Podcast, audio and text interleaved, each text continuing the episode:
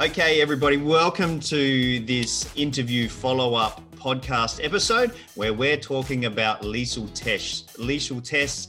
Uh, if you haven't done so already, go back and listen to her interview. Geez, what a dynamic lady, Ali. She's uh, she's done a lot in her life. Uh, Olympian, politician, so many achievements in her life. What a wonderful woman. Yeah, yeah. I mean, even if you're um, if you're disabled or not, just go and listen to that for half an hour, and I guarantee you, you'll have more energy at the end of that half an hour just listening to her speak. So, um, so yeah, it's it's awesome. I don't know how she's fit it all into her life. Uh, she's just a seven-time Olympian and uh, Paralympian, unbelievable with the basketball and um, sailing, and uh, multiple um, gold medalist, silver medalist, bronze medalist, and now uh, representing Gosford uh, as a politician uh, in the in the state government. Uh, she's yeah. a dynamic lady and doing so much for for the community. It was fantastic Actually, to listen to. It's interesting because again, I want people to go back to listen to that episode because you'll see the type of person she is. Sometimes uh, ex athletes get a little bit of a negative um, reputation if they go into politics or something like that. Um, but she deserves every bit of it. She's an absolute go-getter. And um, and and one thing I guess to even I guess segue onto the, the conversation. Um, the thing that actually highlighted for me in the beginning was she was a very athletic, sporty person. And what she said was that whole environment of being around the wheelchair athletes was the um, was the, the sort of express kind of recovery um, or, or rehab because she was amongst a community of people that were just, as she said, living standard lives, you know, boyfriends, girlfriends, playing sport, doing this. And there was just a wheelchair there, but that was just it, you know. So that, I thought that's pretty, pretty good, um, like, I guess, even recommendation for people getting to sports, you know, get into act- activeness. And there's a whole ready made community ready to go. Yeah, even if it is um, a disability association that you're getting involved in you do get to experience other people's lives and how they're living their lives. And that's what she reflected on. She she saw people with disabilities when she first got to the basketball stadium but then she also saw how they were getting on and and living full lives with girlfriends and cars and and and so on and so forth. It was uh, a great energetic thing that she said. It was wonderful. Yeah and another interesting thing of that i guess i thought a little bit of like I guess the athlete mentality, but also a um, bit of that old school mentality, which we've seen with a couple of the guys like like Peter as well. Um, when there wasn't any resources, you just kind of had to make it work. You know yeah. what I mean? Like you didn't have like the OTs and you didn't have those. I mean, she had some stuff, but it was very basic and no funding, none of that stuff. So no hand controls, you know, no, none of that stuff. Just yes. get into it and figure it out, you know. So if you right. couldn't use yourself, you, you couldn't, you know, like you just had to do it. Yeah, so uh, we didn't we didn't uh, ask her whether she ever tried hand controls before she got her license, and we we probably should have asked that question, but it didn't sound like it. It sounded like she just wanted to get her license, so she jumped in a car and uh, with her orthotics, her AFOs, her ankle foot orthotics, and uh, and taught herself how to drive with her family and friends and so forth, and and uh, went and sat her test without any intervention from any health professionals um, along the way. And you know, it's it's still happening today, and we yeah applaud the people that that get out and have a go. That's for sure. Yeah, and I think the thing I I really like to highlight about that is. So even as Liesl said, I mean, I, I was remembering when I was a kid as well. Like she said, you know, we only had the one car, we didn't have much money, etc., etc. You know, um, like I remembered when I was in, a kid in the 80s, I we also only had one car because that's all we could afford. And there was no such thing as car loans, personal loans, like that kind of stuff didn't even, no one even knew what that was, right? So if you didn't have the money in your bank account to buy a car, you didn't have a car. That was it. You know, like the, the, the, it was a very simple scenario, you know. Um, so I guess the, the the situation today though is that if you want to buy a car, you can go get a loan. You know, you can you can um, you can get so much access to stuff. If you want to get products, you can get funding. You know, you can get so much access. And we get people complaining, oh, they don't fund the car or they don't fund this. But but look, that Liesl story 30 years ago, they had nothing. You know, you couldn't even get a car. You know, you just had to figure out the family car, you know. He had a friend that dropped that dropped her off at uni every day to backwards and forwards. And, you know, Yeah. So we, we have so much more available now. We've got cars we want, like like uh, was it um, Jack that we spoke to? You know, mm-hmm. he got himself a Hyundai. Probably got it on a car loan, maybe not. Doesn't matter. But the point is, is he had he at a young guy was able to in our society go and buy a, a, a relatively modern car. You know, and. Yeah. 30 years ago, that wasn't even something you thought about because it was just not even an option on the table. So, just to me, I guess it's more encouragement. I guess the theme of this podcast is get out there and try stuff. Um, you really don't have an excuse not to, you know, you know what I mean? Like it's um, there's so much stuff out there and so many cars and everything is so much easier to access than people like Liesl that um, then you know, why not? Yeah. Well, let's get into how she actually drives because uh, that's what this episode is all about is reflecting on those uh, details about the, the actual driving the actual getting out and about um, so let's let's reflect on that. So she doesn't use hand controls. She uses her her feet on the pedal. She's a incomplete spinal cord injury. Uh, she's got some movement in her thighs and um, and in her it would be her buttocks and hip flexors and so forth as well. Uh, but then below the knee is where she's got more dysfunction in her foot, and that's why she's got the ankle foot orthotics to keep her ankle in a fixed position so she's able to stand on them. But when it comes to driving, she's actually using them uh, in to press the pedals. Yeah, yeah, and and as we mentioned just before this was um, what she's done is I guess she's not using aids on the car; she's using aids on the person. You know, um, so there is still some kind of assistive technology going on may not be high tech like a lot of the new stuff that you see, but it's still a form of assistive technology um, or AT. And and um, and I guess it's important to highlight that there is still something there. Um, the thing is, though, it was interesting, which you pointed out as well. Um, she has had to also evolve to use other senses in her body. So that's almost like a pseudo assistive technology in a way because she's heightening the other parts of her body and the other senses to to give herself this direction um, to be able to use those those controls. Yeah, I'm, I'm sure. Well, we can't see inside her brain. We can't we can't scan her brain, but I'm sure I'm sure that the other senses part of her brain may be a little bit larger than mine uh, when it comes to driving. Yeah, she. I'm sure she'd be tuning into how the car is reacting based on her foot rather than that feel of that touch yeah. on the pedal. I mean, and, she verified that as well, and and that's the thing. Like she, um, it. But what was interesting, she never really thought about it. You know, that was all the get on get on with life sort of thing. And and then once we started discussing, she started going, yeah, actually, I don't have the full sensations, and and I am using other senses and so on and so forth. So perfect example of that. You know. Yeah, she's old school uh, in regards to how long ago she got her license. I wonder if she's actually got it on her license that she needs to wear or her orthotics. She did hint that on occasion she doesn't wear her orthotics uh, because they're giving her nerve pain um, and so forth. And she uh, hinted that she drove. I wonder if it is actually a restriction on her license to wear her orthotics. These days, it probably uh, it would be a restriction on your license. Previously, people just had hand controls on license, but now it's becoming a little bit more specific in regards to what type of hand controls or where the spinner knob has to be with or without a spinner knob and so forth. So I just want people to be aware that you may, if you're going to drive with orthotics and you go to get your license, they're probably going to restrict you to always drive with a, especially here in South Australia, with your orthotics on. Um, I mean, it's the same in New South Wales. What what um what's happened is like you mentioned, um, and I've actually seen it very rapidly, particularly since NDIS has come out.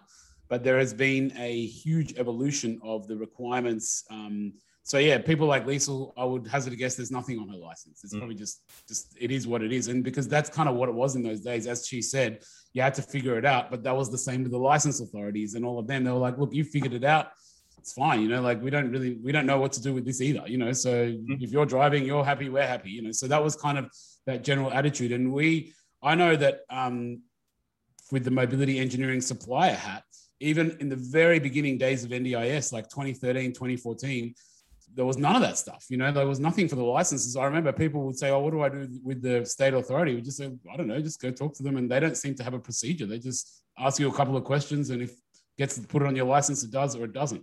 But now, as you said, um, it's much more uh, clear. Like even in particularly in New South Wales, I know if it's going to have some kind of um, implication from a um, like a regulatory p- point of view or ADR or uh, com- compliance point of view, you actually have to have a very, very specific letter um, of the products uh, that has an authority that these products, specific products, you know, this make and model of product will go in this vehicle, in this position for this person.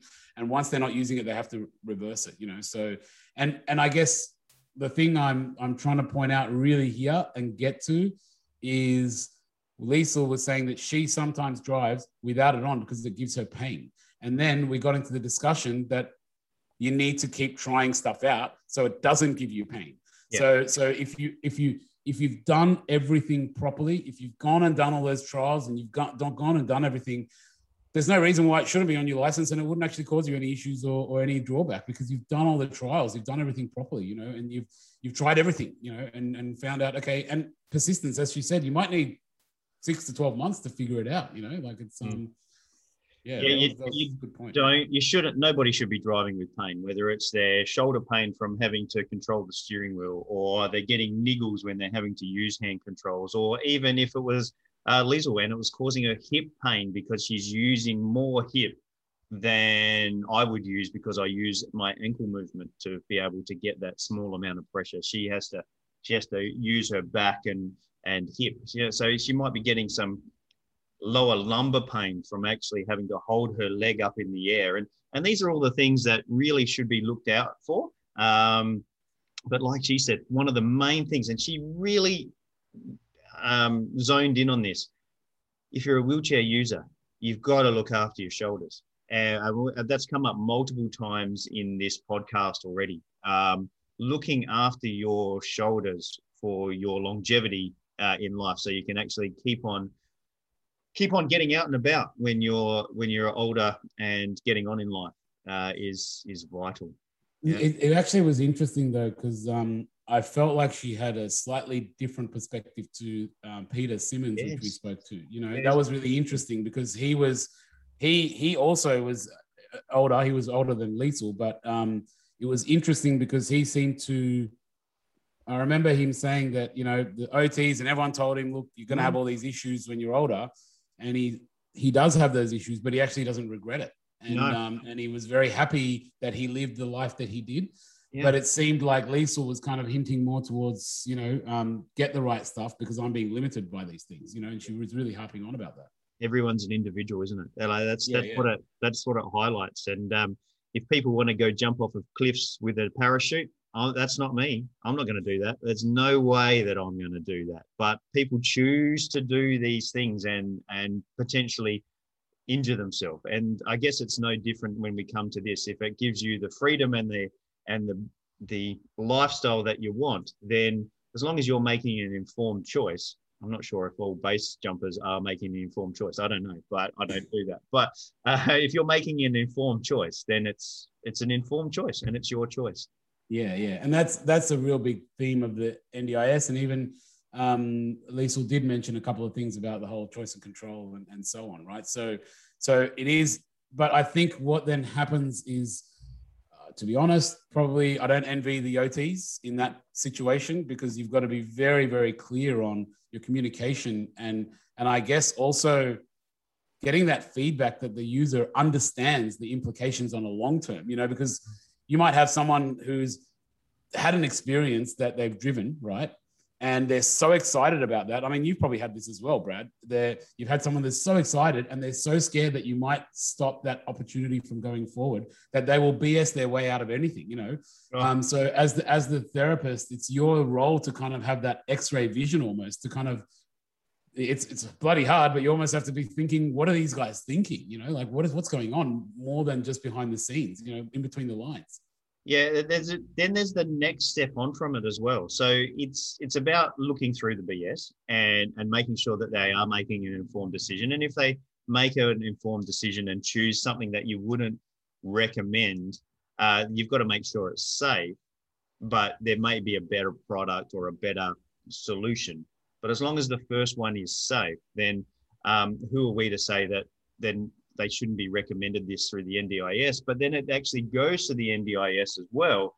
And then they've got an opinion to make of whether it's worthwhile and value for money and whether it's going to be a, a good solution, value for money wise, for the next five to eight years. Sometimes you can do all of these tests and trials and it suits their lifestyle, but then it hits a hurdle when it actually gets to the NDIS and they've got their own opinion about what is an appropriate product for for the client for the next yeah for the next eight years. Um, yeah. and we've come across that turn uh, too. I mean your background photo at the moment is the turnout seat and uh, we've recommended the turnout seat but then it's got to ndis and they're saying well no we think a better solution is actually a wheelchair accessible van uh, where the person's in their wheelchair. And we've had to go through multiple uh, backwards and forwards with the NDIS to actually show that no, that's that's not a good decision from the NDIS point of view because it doesn't suit their lifestyle. It doesn't suit what they're going to be able to do uh, long term. You might have an opinion that the person needs to be in a power wheelchair, but they've got an opinion that they're never going to use a power wheelchair. So um, it's you know, as an OT, you're sometimes stuck. It's hard. Yeah, but but that's where actually uh, what I'm thinking of is the episode that we did with Catherine Ray was that last week or the week? It was one of the last interviews we did.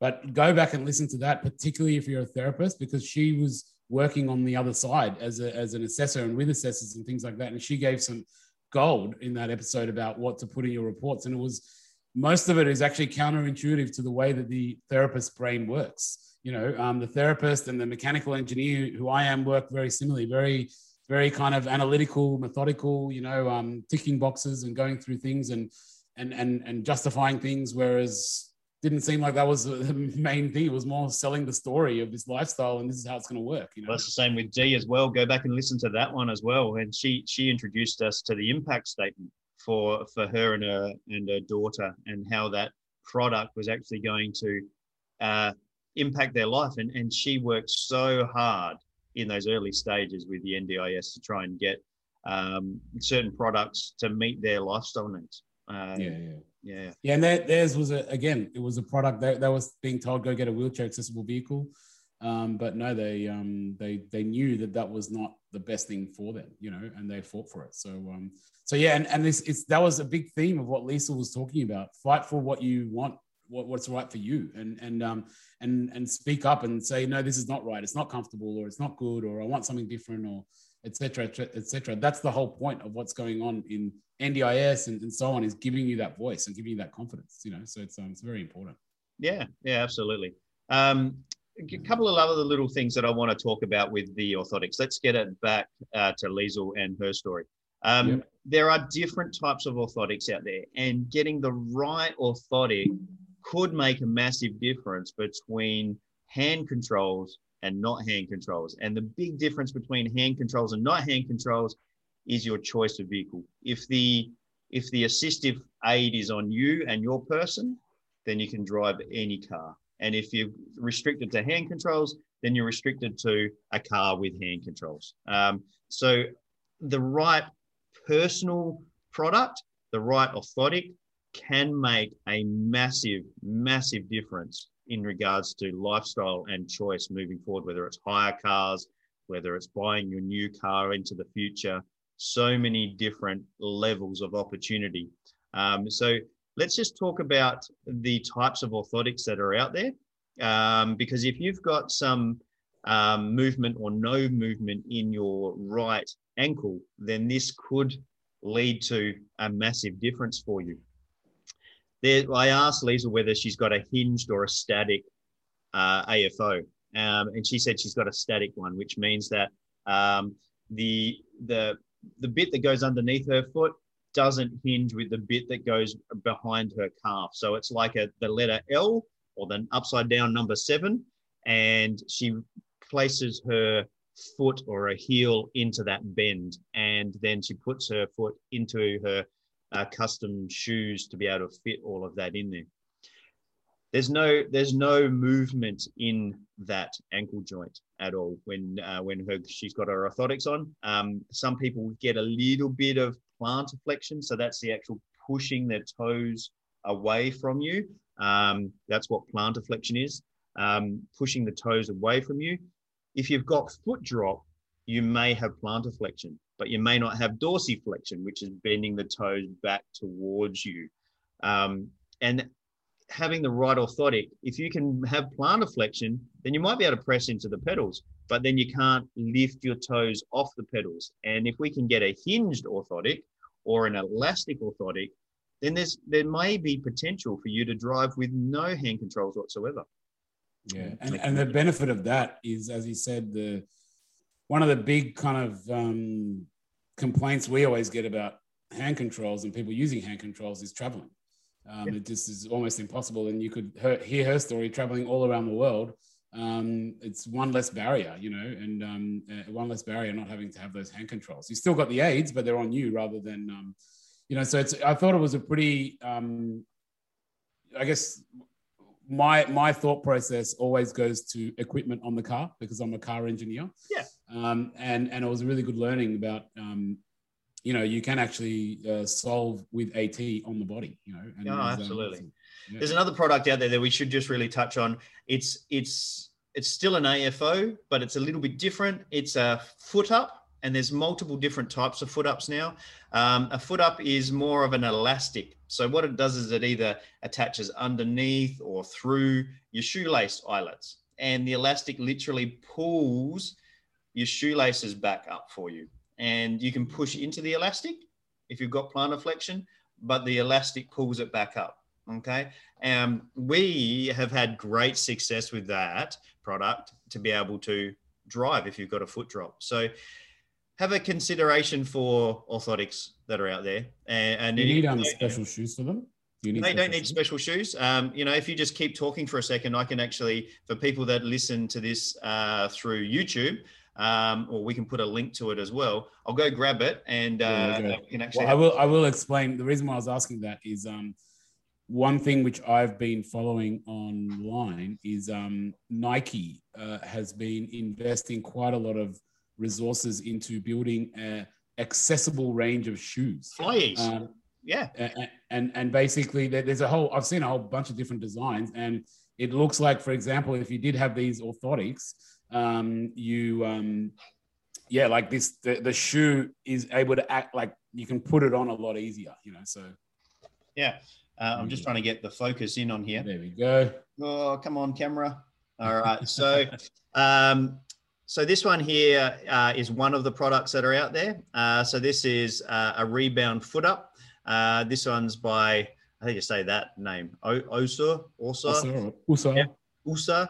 Um, but what it does is it literally, can you see that there? It literally goes around your ankle um, and attaches to your shoelaces, and that elastic pulls pulls the shoe back up to your to your chin, oh, yeah. basically. That's, that's really cool. Yeah, it is really cool. And um, so if you can imagine this bit here, uh, the little eyelet, you can actually screw that through the little hole where your shoelace goes through, uh, yeah, okay. and then just yeah. connect it up around your ankle.